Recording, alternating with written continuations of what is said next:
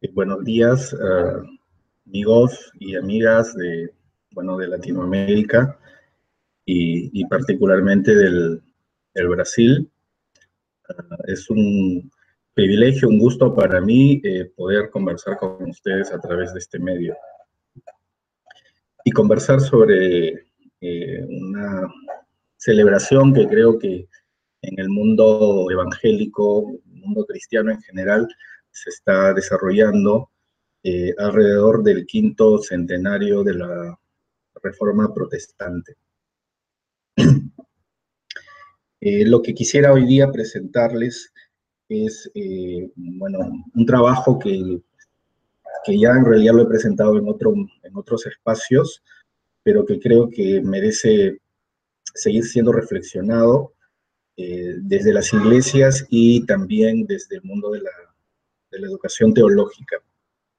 Y tiene que ver con la reflexión sobre cómo desde América Latina eh, los cristianos y cristianas podemos pensar eh, la reforma no solo como una efeméride histórica, es decir, no solo como una fecha que recordar, sino también como un paradigma que nos sirva para poder eh, reformar o repensar lo que es la iglesia en nuestro continente. Yo soy historiador de profesión, así es que voy a empezar primero con una especie de, revisión histórica y al final quisiera terminar con algunas reflexiones sobre el mundo de la iglesia en la actualidad. Y quisiera eh, empezar con una experiencia, digamos, personal. Perdón, yo soy eh, de tradición evangélica y eh, desde niño siempre escuchaba en la iglesia que, bueno, mi, padre es pastor evangélico, entonces desde niño nos decían que nosotros como iglesia estábamos llamados a eh, ser parte, propiciar un avivamiento, una reforma de la iglesia de tal manera que eh, la iglesia pueda ser más fiel al mensaje de Cristo. Entonces siempre existía la idea de la reforma como una utopía, como un sueño eh, por parte de la iglesia. Pero curiosamente, ese ideal se confesionalizaba. ¿En qué sentido? En que solamente esa reforma era pensable desde el mundo evangélico. Es más, se pensaba que todo lo que estaba fuera del mundo evangélico, e incluso lo que estaba fuera del mundo de la denominación, eh, no valía, no, significaba nada bueno. Entonces, este ideal de reforma, motivada por las propias iglesias evangélicas, o desde el mundo protestante, no solo era algo pensado por el cristianismo contemporáneo, sino que eh, muchos de los misioneros que vinieron a América Latina también lo pensaron así, que la reforma era una necesidad, pero que debía ser eh, planteada desde el lado evangélico. John Amacay, que es un teólogo eh, muy conocido, escribió un libro el otro Cristo español.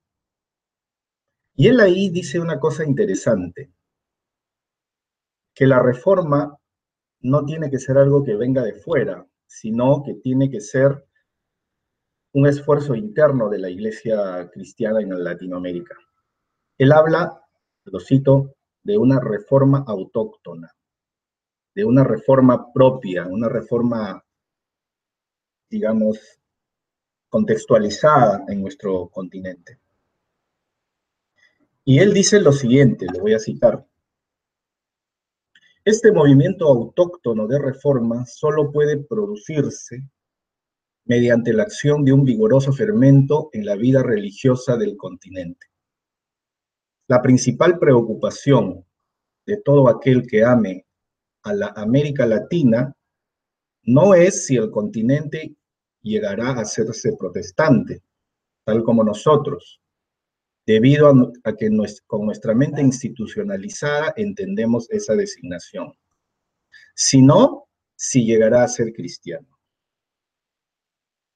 Mackay, en ese sentido, plantea la idea de una reforma autóctona que no necesariamente haga de América Latina un continente evangélico, sino que sea un continente más cercano a los ideales de Cristo.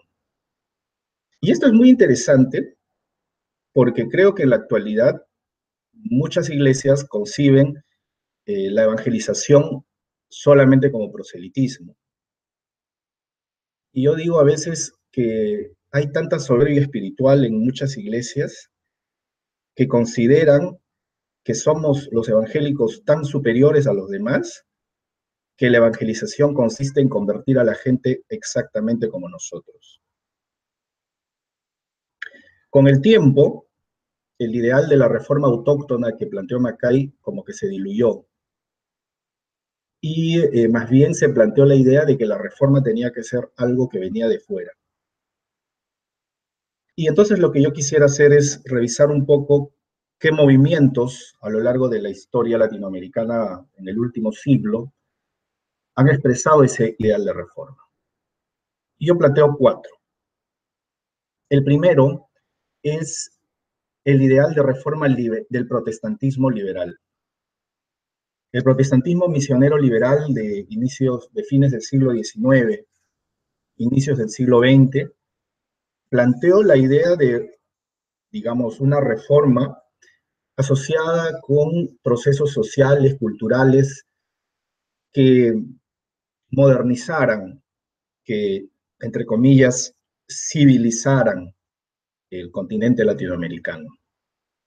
Era una utopía protestante eh, que planteaba la creación de una fuerza cívica generadora de una cultura democrática.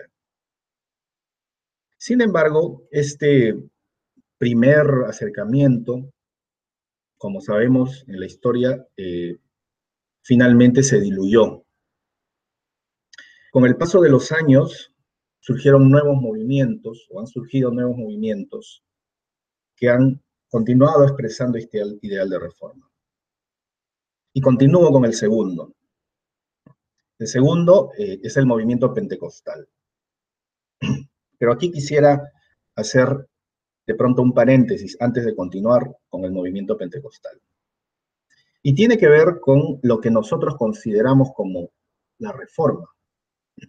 Y aquí yo quisiera resaltar, más que los ideales de la reforma eh, protestante, digamos, eh, oficial, es decir, el, luteranismo, el anglicanismo, el calvinismo, los ideales de lo que significó la reforma radical. Me gusta la reforma radical justamente por su radicalidad.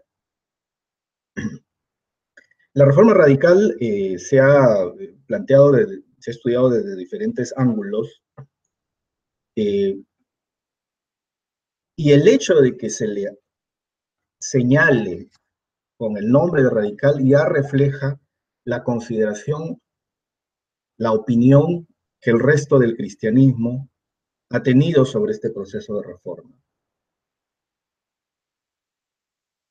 Yo cito a Michael Baylor, un, investigador sobre el tema, y él dice lo siguiente, lo voy a, lo voy a leer. La reforma radical debe ser considerada en el fluido contexto de su, poderoso movimiento social. Los radicales han sido comúnmente vistos como un elemento tangencial en la reforma. Se les llamaba reformadores marginales o reformadores en la orilla.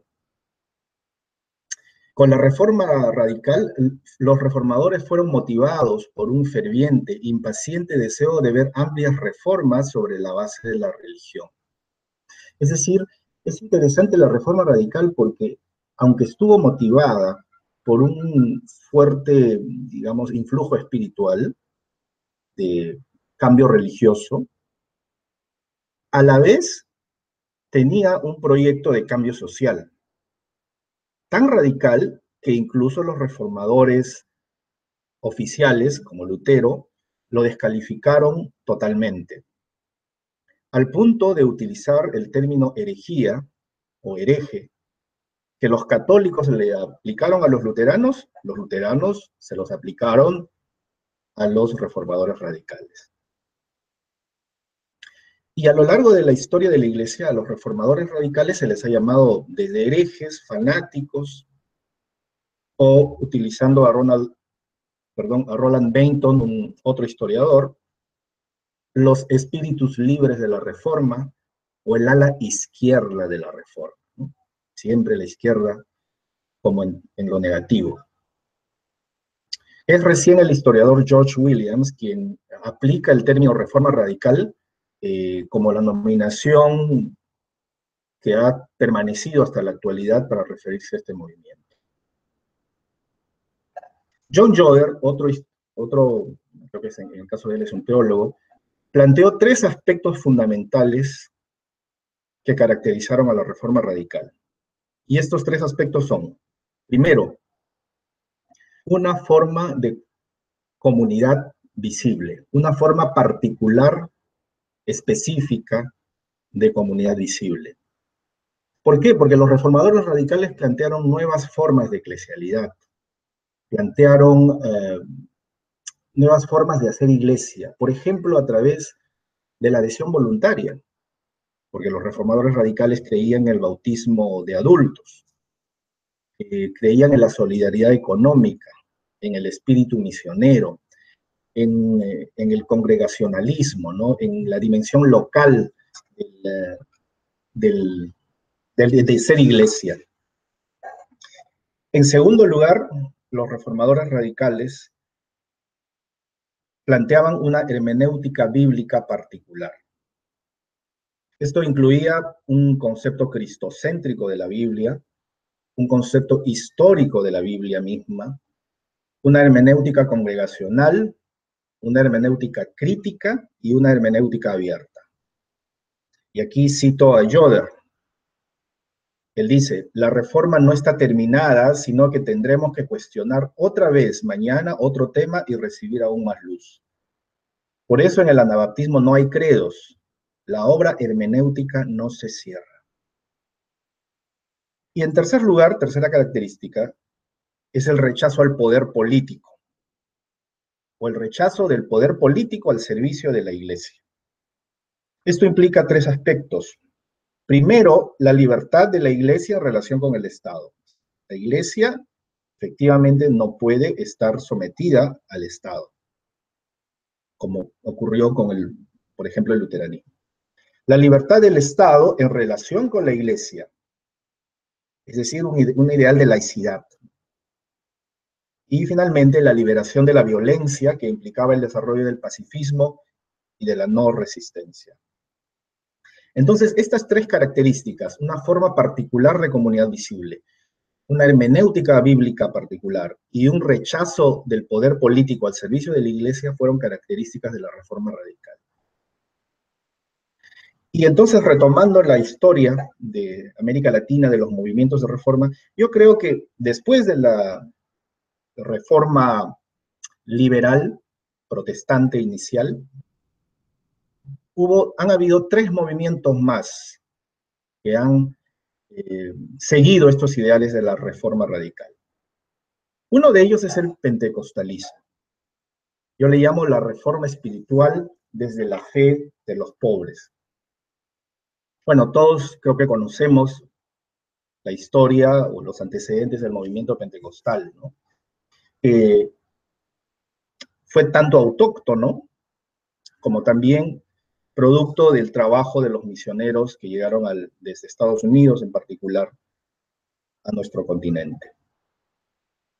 El movimiento pentecostal ha tenido un gran éxito numérico. Eh, y no solo eso, sino que en sus primeras décadas al menos significó una auténtica renovación, una auténtica reforma del sistema eclesial latinoamericano, al punto que tanto el catolicismo como el protestantismo establecido eh, lo veían con sospecha, hasta con temor.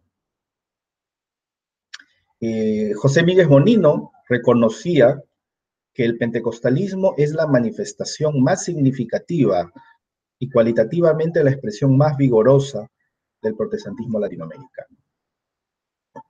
Autores como Darío López, por ejemplo, han planteado que el pentecostalismo no solamente cambió la iglesia, sino también eh, permitió que la sociedad, eh, que en la sociedad los uh, pobres, las mujeres, los sectores marginados pudieran tener voz, pudieran de alguna manera recuperar su dignidad. Algunos eh, investigadores plantean que el pentecostalismo va a ser la nueva religión oficial latinoamericana.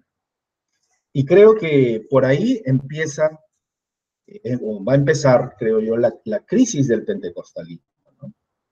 El pentecostalismo en la actualidad está creciendo tanto que en algunos países centroamericanos ya se está convirtiendo casi en la religión mayoritaria.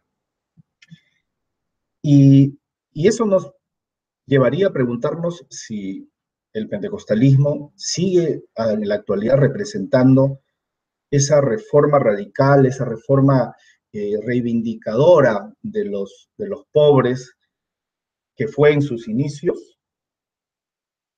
Algunos dicen que sí, pero yo empiezo a pensar que ya no. Y ya no porque muchos de los sectores pentecostales están acercándose tanto al poder que han terminado embriagados de poder, que han terminado eh, convirtiendo a sus iglesias en agencias muchas veces políticas para excluir de la misma manera que ellos fueron excluidos en sus inicios. Ahora muchas iglesias pentecostales tienen dinero, riqueza, um, poder político, poder social, mediático, y en lugar de servir para hacer una sociedad más justa, ahora están cometiendo el error de excluir a las minorías de diverso tipo. Entonces, pasemos al siguiente movimiento, es la teología de la liberación. Yo le llamo la reforma teológica desde la opción por los pobres. La teología de la liberación, de alguna manera, significó también un, sueño de reforma, un proyecto de reforma de la iglesia. Es más, David Stoll, por ejemplo, el gran investigador sobre el pentecostalismo, decía, y lo cito, que en América Latina el papel que los protestantes desempeñaron en la reforma europea ha pasado a los católicos de la liberación, a los católicos radicales, le llama él. Es decir, que el pentecostalismo, aunque era una fuerza religiosa que estaba cambiando la iglesia, en realidad la reforma radical, el espíritu de la reforma radical, más estaba en los teólogos de la liberación.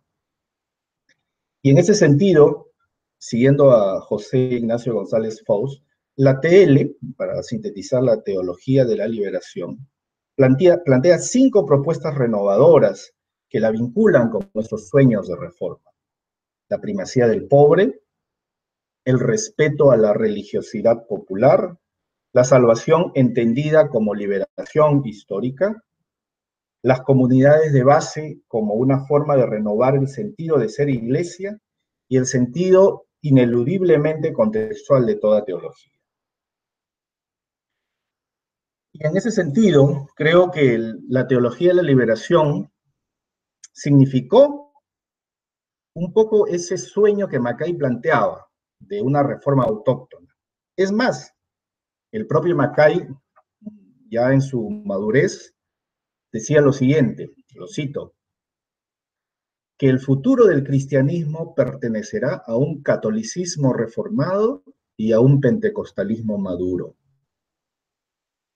Y fíjese que ni siquiera menciona el protestantismo, pero menciona un pentecostalismo maduro y a un catolicismo basado en esta ideal de reforma de la liberación.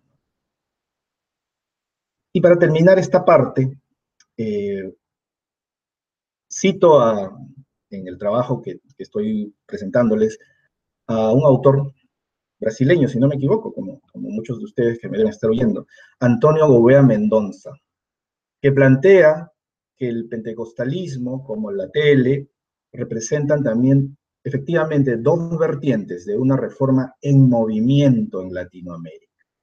Y a mí me gusta ese término, reforma en movimiento, una reforma dinámica, una reforma que no se detiene y no se congela con la institucionalidad. Y en ese sentido, creo que aunque la TL también ha entrado a una especie de declive,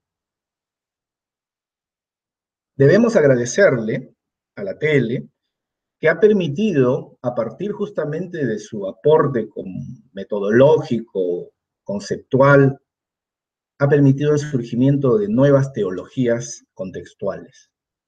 Y esa sería mi última parte, ver cómo desde las teologías contextuales se está creando un nuevo movimiento de reforma. El último que voy a tratar. Esos movimientos de reforma trabajan, por ejemplo, la teología feminista, la teología indígena, la teología afro, pero yo quisiera concentrarme en una, las teologías que surgen de la diversidad sexual, de los movimientos cristianos de la diversidad sexual. Yo le denomino la reforma de los indecentes.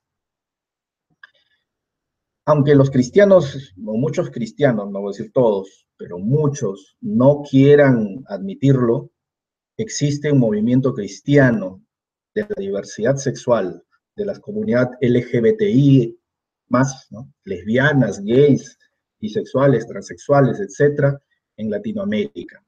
Y existe hace bastante tiempo desde inicios de la década del 80, en América Latina ya empezaron a desarrollarse grupos de la diversidad sexual. Eh, solo para citar algunos nombres, ¿no? Eh, John Donner, un pionero del cristianismo desde la diversidad sexual, quien era misionero de la Metropolitan Community Church, que es la denominación LGBT más grande del mundo, él en el año 81 celebró el primer servicio cristiano LGBTI en México, en Ciudad de México. De todas maneras, la historia del movimiento cristiano de diversidad sexual todavía está por investigarse. Yo solo tengo algunos datos. Lo importante es que en la década del 80 y el 90, como que en la clandestinidad, como que en, los márgenes, como que fuera de la iglesia, fuera de las puertas de la iglesia, empieza a desarrollarse este movimiento. Excluido e ignorado y a veces hasta despreciado por los otros dos movimientos que he mencionado, por el pentecostalismo, que hasta ahora no lo acepta, y, y también, curiosamente, por la teología de la liberación. Y aquí yo cito a la anécdota que cuenta eh, Marcela Althaus Reed, la gran teóloga queer, sobre su encuentro con los teólogos de la liberación, quienes le preguntan a ella, ¿no? Sobre el trabajo que hacía. Entonces ella les, les comenta sobre su trabajo teológico y pastoral, y uno de ellos le pregunta, ¿y qué tiene que ver la sexualidad con la teología de la liberación? Y creo que esa pregunta muchos teólogos de la liberación todavía se la siguen haciendo. Bueno, con el paso de los años, los movimientos cristianos de diversidad sexual continuaron su, su avance, continuaron su crecimiento, asociados muchas veces con, con el activismo de la comunidad LGBTI en general. ¿Por qué? Porque no solo implicaba construir iglesia, sino también construir ciudadanía, buscar derechos, lograr el reconocimiento de derechos que hasta ahora en muchos países siguen siendo negados a la comunidad LGBTI. Y en ese sentido es interesante cómo la fe y la lucha cívica, el activismo social, en el caso de las comunidades de la diversidad sexual, han andado juntas. No ha ocurrido como el pentecostalismo, que en sus inicios solo era actividad religiosa. En, la diversidad, en el cristianismo de la diversidad sexual han tenido que ir juntas por la condición objetiva de exclusión. No solo exclusión eclesial, sino también exclusión social, política, incluso económica, laboral. Pero en la actualidad, el eh, movimiento cristiano de diversidad sexual ya ha empezado a organizarse. Yo considero que estamos en un momento muy importante, porque este movimiento está finalmente, luego de varios años, varias décadas ya de presencia, está logrando tener cierto impacto en la iglesia y en la sociedad.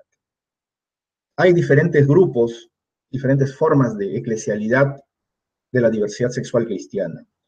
Tenemos desde la denominación LGBTI, como por ejemplo la Metropolitan Community Church, o por ejemplo una iglesia que existe en Brasil y que lo visité el año pasado, la Iglesia Cristiana Contemporánea, es decir, denominaciones LGBTI que tienen una línea confesional clara, como el caso de la Iglesia Cristiana Contemporánea de Brasil, la Iglesia Crista Contemporánea, creo que se dice así en portugués, eh, que es una iglesia de corte pentecostal carismático. Eh, existen también denominaciones establecidas que avalan ministerios relacionados con la diversidad sexual. Por ejemplo, la Iglesia Episcopal del Salvador tiene un ministerio de diversidad sexual o la Iglesia Luterana de Costa Rica. Un tercer tipo son las comunidades LGBTI no reconocidas por las denominaciones a las que pertenecen. Por ejemplo, existen grupos católicos LGBTI, como el Grupo San Sebastián en Bogotá o Comoca aquí en Lima, o Afirmación, que es el grupo de mormones cristianos LGBTI, que están luchando para que sus iglesias reconozcan su existencia. Un cuarto grupo son las comunidades inclusivas autónomas, como la comunidad cristiana de la esperanza en México, o como la comunidad eh, El Camino, que es donde yo hago mi vida de iglesia aquí en Lima. Y finalmente, los ministerios dirigidos a la comunidad LGBTI, como por ejemplo SEGLA de Argentina o el Ministerio Otras Ovejas. ¿Cuáles son las características de estos movimientos de la diversidad sexual cristianos? Básicamente, tres. Primero, que su punto de partida es el afuera, la marginalidad, el reconocimiento de ser el otro radical dentro de la comunión cristiana. Eso implica que aun cuando se hayan desarrollado dentro de una comunidad cristiana, eh, esto ha ocurrido sobre la base de tensiones a partir de la presión que ellos mismos han planteado desde la afuera. Ningún movimiento cristiano de la diversidad sexual ha empezado reconocido. Todos están luchando por serlo. En segundo lugar, su creación ha implicado procesos de reflexión teológica, han problematizado la teología. Así como los teólogos de la liberación, en su diálogo con Marcela Altaus Ritt, hasta ahora las otras teologías, incluyendo la de la misión integral, creo que todavía no saben cómo responder. Están en una especie de shock histórico, en el sentido de qué hacer con estas preguntas que plantea el cristianismo de la diversidad sexual. Y en tercer lugar, la práctica misionera. ¿Por qué? Porque los movimientos cristianos de diversidad sexual están atendiendo espiritualmente a la comunidad LGBTI, una comunidad que el resto de la iglesia ha simplemente ignorado. Ha ignorado, o peor aún, ha considerado que evangelizarla es quitarle su dignidad bajo estos mecanismos realmente inhumanos de terapias de conversión o esta idea de que al convertirse al cristianismo tienen que cambiar su identidad. Eso me parece realmente un, atentado, una agresión a la dignidad humana. Finalmente, estos movimientos se han integrado ah, en mayor o menor medida, como lo decía, al activismo político y social. Eh, y en ese sentido, reflejan mucho de, las aspiraciones que tuvieron tanto la TL como también la teología de la misión integral, que trataban de convencer a la iglesia que la misión no solo era una misión religiosa, sino también político y social. Los movimientos de diversidad sexual ya lo están haciendo, sin necesidad de haber pasado por, por una educación teológica de esa línea. Y para cerrar mi reflexión, ¿no? Eh, quisiera simplemente contar un poco cómo se ha construido eclesialidad a partir de estos movimientos. Y, yo quisiera un poco tomar el ejemplo de la propia comunidad donde estoy. Cuando llega una persona de la diversidad sexual, gay, una lesbiana, una persona transexual, a la comunidad, necesita seguir todo un proceso de sanidad interior, de reconciliación con su fe y de construcción de nueva espiritualidad. Y eso implica, por ejemplo, criticar de una manera racionalizada y, constructiva la tradición. Los creyentes cristianos LGBTI de todas maneras son críticos de sus propias tradiciones. Implica también cuestionar la hermenéutica fundamentalista. No se puede ser cristiano de la diversidad sexual y fundamentalista. Sería un contrasentido. Lo cual es algo importante en el contexto en el que vivimos, en el que los fundamentalismos se han convertido casi en la eh, identidad de muchas iglesias evangélicas. Eh, y luego se construyen nuevas espiritualidades, nuevas formas de entender el cristianismo. En la comunidad en la que yo participo, es una comunidad ecuménica, tenemos, eh, convivimos personas católicas, evangélicas, incluso han habido en algún momento mormones y adventistas, hasta agnósticos. ¿Por qué estamos juntos? Pues porque ninguna iglesia nos acepta. Entonces, al estar juntos, aprendemos también, o hemos aprendido, a ser ecuménicos. Yo nunca había recibido la comunión desde el modelo católico y aquí en la comunidad lo he aprendido a hacer. Y a la vez los hermanos católicos también aceptan, digamos, de manera plena la manera evangélica de celebrar, por ejemplo, la, Eucaristía o en general el servicio. Hemos aprendido a construir una nueva iglesia eh, eh, ecuménica justamente a partir de la experiencia de la exclusión. Si la exclusión nos ha llevado a ser creativos con nuestra fe y a construir una nueva liturgia, a, pensar en metodologías nuevas para el discipulado, a pensar en, por ejemplo, eh, crear oraciones que expresen nuestro sentido específico de ser personas LGBTI, a repensar las representaciones de Dios, a introducir elementos, por ejemplo, de la diversidad sexual en la liturgia cristiana. Eh, yo no pienso que necesariamente el movimiento cristiano de diversidad sexual vaya a ser la gran panacea, pero creo que está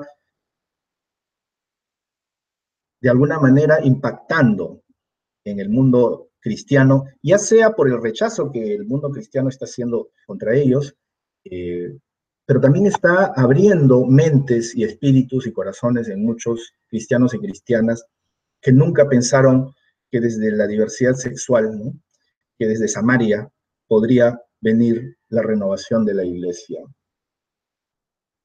Yo quisiera terminar eh, con esta reflexión y luego con, una pequeña, un pequeño elemento litúrgico de nuestra comunidad.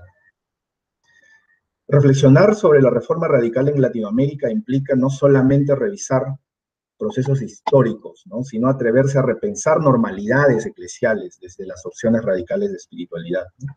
Y en ese sentido creo que, aunque ahora está en crisis, de todas maneras lo pentecostal y también la teología de liberación significaron en sus momentos estas opciones radicales de ser cristiano. Y ahora son los cristianismos de la diversidad sexual junto con los feminismos cristianos y otras líneas de teologías contextuales. Y en ese sentido, creo que ahí se está cambiando la iglesia, se está transformando la iglesia. Y en ese devenir histórico, creo que no solamente estos movimientos, sino en general toda la iglesia debe atreverse a radicalizar las opciones misioneras, a cruzar las fronteras simbólicas, ¿no? a airear con nuevos vientos, con vientos frescos, eh, la vida de la iglesia. Implica aplicar de verdad la iglesia siempre reformanda,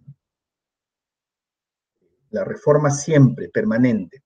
Implica eh, seguir soñando, tener la esperanza de un mundo nuevo, de una iglesia nueva.